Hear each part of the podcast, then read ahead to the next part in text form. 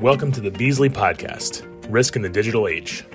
In this series, we explore the fast changing nature of risks in the product recall and manufacturing defect industry. I'm your host, Alex Marti, head of U.S. Product Recall Insurance at Beazley. Today's episode is titled What to Expect When You Have a Product Recall Claim. In this episode, Ryan Cleary and John Zeitler from our Beazley Claims team are joined by Simon Oddie and Brendan Gray from Baker Tilly, a Beazley service provider and forensic accountancy firm. They will discuss the timeline of a claim from notification and coverage review to the accounting review process. So, welcome to the podcast. I think the, this is our the first of what hopefully will be several. Um, idea here is to sort of give a high level overview of what to expect when you have a product recall claim. Um, so, just quick round of intros. I'm Ryan Cleary. I'm a claims team leader at Beazley uh, for global small business, including product recall. Um, and then, John, you want to go next? Sure. I'm a focus group leader uh, with Beazley handling claims for product recall. Uh, I'll jump in. I'm Simon Oddy. I'm a partner with Baker Tilly, and uh, we handle um, significant number of product recalls uh, for the uh, insurance market. And lastly, I'm Brendan Gray. I am an experienced manager at Baker Tilly as well, working with Simon and the product recall team. Awesome. So, uh, welcome, guys. And uh, so, I think the first thing we want to talk about, let's sort of start from the beginning. So, we have a problem. Um, you're you're a business, and you've let's say you got a customer complaint, or you realize you've got some sort of contamination in a food product. Uh, what do you do? Who do you who do you notify? What information do you give them? Maybe John, you want to start with that? Sure. Um, well, you mentioned food. Um, you know, backing up a second, you know, you, you your listener, you might be um, dealing with food, in which case you you might need to contact the FDA. Um, if you're, say, in the consumer goods or the component parts um, space, you might need to contact the Consumer Protection Safety Commission, the C- CPS, uh, CPSC. Um, um, but you might not need to, or you're not, not sure. Um, give us a call I could talk to you too. You know, you don't like surprises. We don't like surprises. Um, we'll talk you through it. And if we need to notify somebody, um, we'll let you know. And if we don't know right off the bat, we've got experts lined up in both areas, right? Um, uh, product safety advisors are on board with Beazley um, to help us out on the consumer goods space. Um, uh, Melanie Neumann and her folks at uh, Matrix Science on the food side. Um, either way, we can drill down and figure out what to do. Um, but you know, if FDA needs to be notified, we'll do that. Same thing on the consumer goods space. But um, you know, basically, you know, we we're we're gonna want to find out, you know, what the test results look like if you've got, say, that contamination issue, and kind of drill down. And um, you know, we're trying to find out what the root cause of this is, and right from the get-go, you know, what the source is, and that might involve who the parties are too, right? We're going to want to know you know who you are we'll talk about this sort of as we go in the sort of chain of events um, are you the, you know, are you the, are you the manufacturer? Are you the co-packer? Are you the supplier? Um, you know, and who, you know, or, or are you a combination of those things? Uh, and does the root cause originate, you know, where in that sort of chain of events? And so that's kind of the those are sort of the questions that we ask, and and and that's how we kind of drill down to to figure out where we want to land. So, John, right from the get go, if I'm calling up, say, let's just say I'm an insured, I've got a policy with Beazley, you know, I call my broker and say, hey, we've got a problem. Is there any documentation or anything that they should be pulling together right from the get go that you'd want to see from a claims perspective? Sure. Um, you know, if you've got a contamination, say, I'd love to see those test results. Um, and, and, you know, if that's not conclusive, I'll, we'll run those by our experts and and see what what they have to say. Um, that that definitely is something that we would want to see. I don't know, uh, Brendan, is there something from your perspective that um, you'd like to see? You know, from the accounting standpoint, uh, at this early stage, we probably would just kind of join in to make sure we're acquainted with the loss and keep up to speed with the scope of the loss, what the perceived position is in the marketplace and the supply chain, what types of products we're dealing with. You know, all that kind of background is important for us down the road once we do get into the numbers. Um, the one other thing I just to emphasize, and I think you know John alluded to this already, was the sooner the better. Of course, the the, the early notification is is key in these situations. Um, from experience speaking, the longer people wait to notify insurers and allow insurers to then get their experts involved and really get this process underway, the more difficult it makes things. So, you know, to John's point, he made, you know, don't don't hesitate to to begin the communications and the process even while you're still conducting your own investigations and trying to figure out everything that's taking place. And just to add, actually, Brendan, you make some really good points. I think we've seen over the years that a lot of these insureds are dealing with this for the first time. And so this is the window in which, you know, Beazley with its consultants and experts and the team are ready to help, right? And I think that's what insureds and the listeners need to need to recognize is make that call because you've got a team of experts that can assist, whether it's, you know, from an investigation standpoint or to Brendan's point, whether it's it's just trying to get your head around what's the scope of this thing. And that's going to come later as we discuss different things. But understanding the scope, the breadth of the problem, you know, the population of product that could be affected, getting things like that organized. Um, you know, Beazley's got its team ready to help with that. And I think that's the phase you're in early on is, especially from these insureds that have not dealt with it before, is kind of a deer in the headlights scenario. What do we do? You know, and Beazley, Beazley's experienced this and so have his experts. So it's really, I think you implore the listener here, the insurer, insureds to just reach out and make that call and, and, and into that assistance that Beazley set up. You know? Yeah, I think that's a really good point, Simon. I think, you know, we, we we are an insurance company, right? So we are a source of financial recovery if there's a financial impact and it's covered. But we're also a resource because we deal with this day in and day out. This is what we do. So for a lot of if you're a small company and this is your first time having a problem like this, exactly that deer in the headlights thing. That's that's where we can actually come in and help. Yeah, I, I think that's really really valuable here in this market is that there is a ton of experience and and and that experience has been you know uh, filtered and, and, and, and, nurtured to the point where it's available for the policyholder really to tap into, uh, and I hope they do. Okay, so we've we've been notified about the bad event. We make a decision. Everyone makes comes to the conclusion. You know what? We got to do a recall here. Could be food with the FDA. Could be a product, a component part, whatever. Um, John, from your perspective, you know, one of the things that people are going to want to know, a client is going to want to know is, do I have coverage? What do you, what do you need to, to sort of figure out from a coverage standpoint? Is this a covered claim? Am I going to get, is the insured going to get reimbursed for their loss? Right. So the the key question typically is going to be um, to to trigger the like you've got a loss, right? Um, that's clear, right? If you, you've got to recall the product, you can't sell it. Um, the question is whether there's an insured event, and that's going to hinge on whether or not there's a possibility of bodily injury or property damage based on the defect in the product or some kind of an adulteration or something like that. Um, and that's typically going to be what's going to trigger the policy. And to find that out um, is going to be um, those test results. Um, sometimes that's really easy. If you've contacted the uh, the CPSC or the FDA and they've investigated and they've issued a recall, well, then it's real obvious, right? Um, they've determined that the the product isn't safe, and so they've determined that there's some kind of bodily injury possibility there or some kind of property damage issue.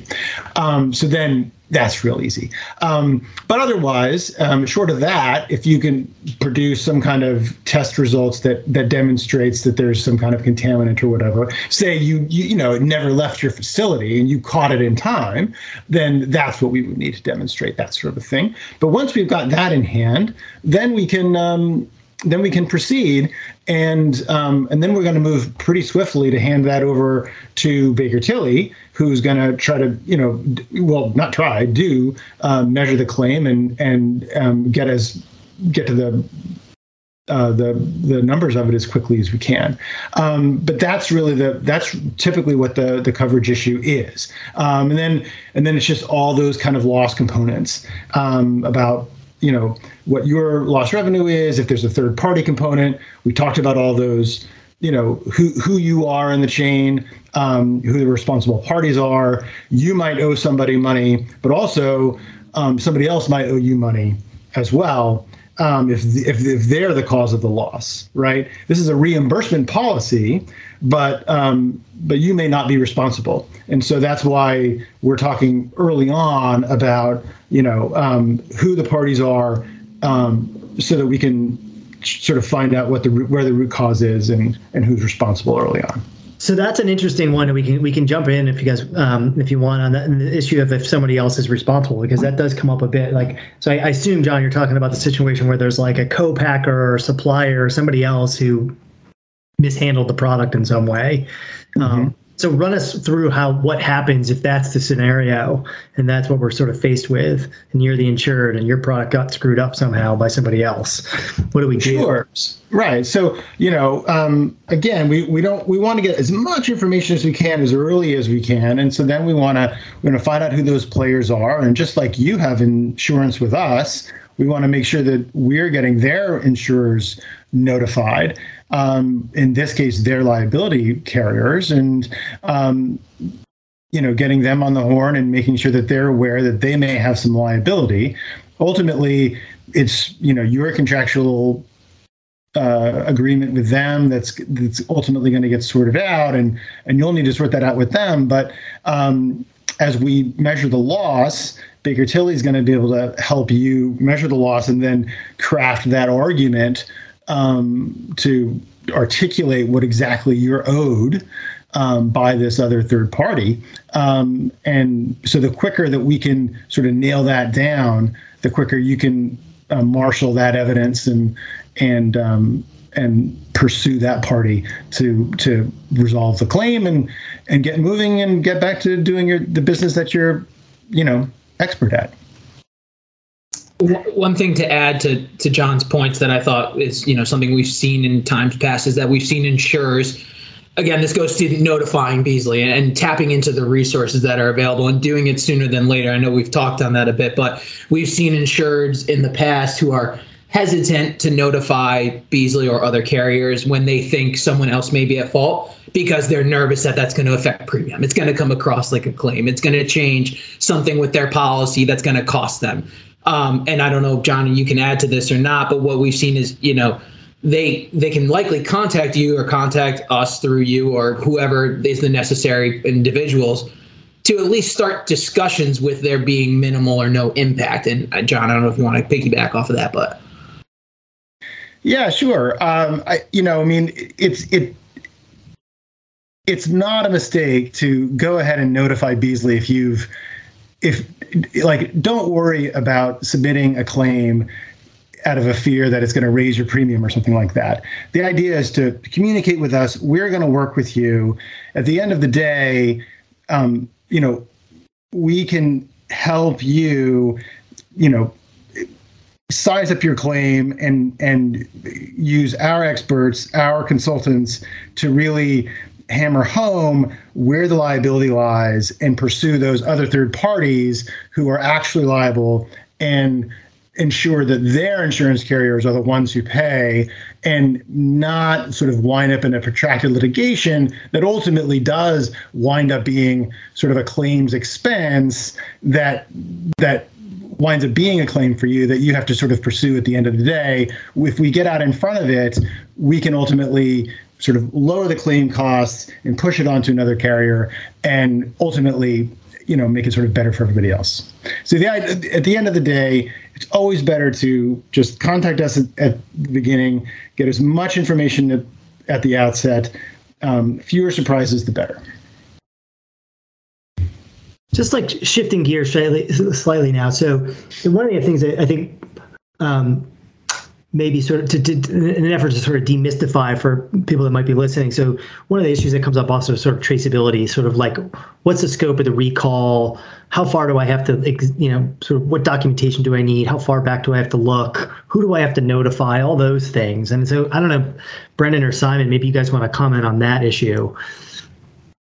Yeah, I, I can take a first stab at this. So you know, we've talked about notifying different government regulators depending upon you know what product you're manufacturing and who you're dealing with if you do end up needing to notify them they're also going to be able to walk you through that process and they're going to have a lot of needs from their standpoint in order to issue that recall and publish it so a lot of what we'll need it will be similar to that and we can work with you on gathering and understanding that documentation a lot of it relates to production data sales data and it's really the, the idea is what is impacted by this issue at hand, the insured event. You know, if it's a contamination for food, what is your production window and what production line and what products are affected by it? And then where does that product sit? Is it on hand? Is it at customers? Which customers? Is it a consumable product in the market that could infect that could impact others? So, you know, you're going to be dealing with regulators on that standpoint, but it's also critical from our accounting review process in order to assess the financial aspects of your loss to understand where product sits and who may have it. And just adding to that, Brendan, it, it, where it is you mentioned is is critical because it, that brings in a new element, right? If it's out at customers, let's say you're in a supply chain and you're merely the supplier of a, an ingredient or something that's used elsewhere, right? That product is now in the supply chain and you've got to kind of understand where it is, as Brendan says, that's important. But what that now means is you've got customers, right, that are going to be turning around and, and coming back to you as an insured, uh, as the insured and, and the supplier here, saying, hey, we've got this product from you and we've got this problem. So, sort of getting a handle around that. Is it the loss that's sort of contained within your own four walls, let's say, for lack of a better description, or is it a, is it a, a problem a financial damages problem that's that's bigger than that. It's gone out to customers because those customers are going to start knocking on the door and sort of saying, "Hey, you're going to have to take care of me here. You're going to have to figure out some financial damage, right?" And and that that changes the dynamic quite a lot as to what you ought to do as the supplier in terms of really getting their cooperation as much as possible. We see it a lot. We see customers who just send back a, a recall demand, if you will, uh, poorly documented, poor information, not a great deal of documents to show what they're what they're demanding and, and the quantity and the values associated with it. And you get a supplier or an insured who isn't necessarily switched on as to what they should ask their customers for. What sort of information should they gather to make this reimbursement process through the insurance claim uh, more um, more easy to navigate, right? More easily navigated. So that that that's kind of where the product is. Really, just sets the tone as to how you need to be able to react in terms of documenting the loss. Is it going to be documents that you yourself hold, or is it going to be documents that somebody else has that you're going to need to request, i.e., the customers who are coming back to you with, with demands? So, knowing that traceability piece, what's affected, where is it, obviously drives some of the decisions in how you're going to handle that recall and document the financial impact. Yeah, absolutely. And you know, can't emphasize enough the need to manage these customer notifications and the responses therein after appropriately. You do not want to just be cutting checks for everything that your customer sends back to you without investigating it further. Otherwise, as we've all seen, it can make the insurance process um, very difficult for us. You know, when we don't know what you're cutting a check for, why you're cutting a check, and you're not able to answer the question because you didn't get that information from your customer, it just muddies the water quite a bit. Um, and you know, again, it speaks to the sooner the better that you get folks involved to manage that. Always helps because what we see a lot of times is we start asking these questions six, seven, eight months down the road from a recall in other situations outside of our work with Beazley. And people come back and say, well, we've already paid our customer and it's been way too long and we can't go back to them again. And now you're kind of stuck with your hands in the air saying what do you what do we do next? Um, how do we get over this hurdle? And it, it's a difficult hurdle to get over sometimes. So um, definitely important to get ahead of that process uh, as soon as you can you alluded to this idea of a component part versus a finished good.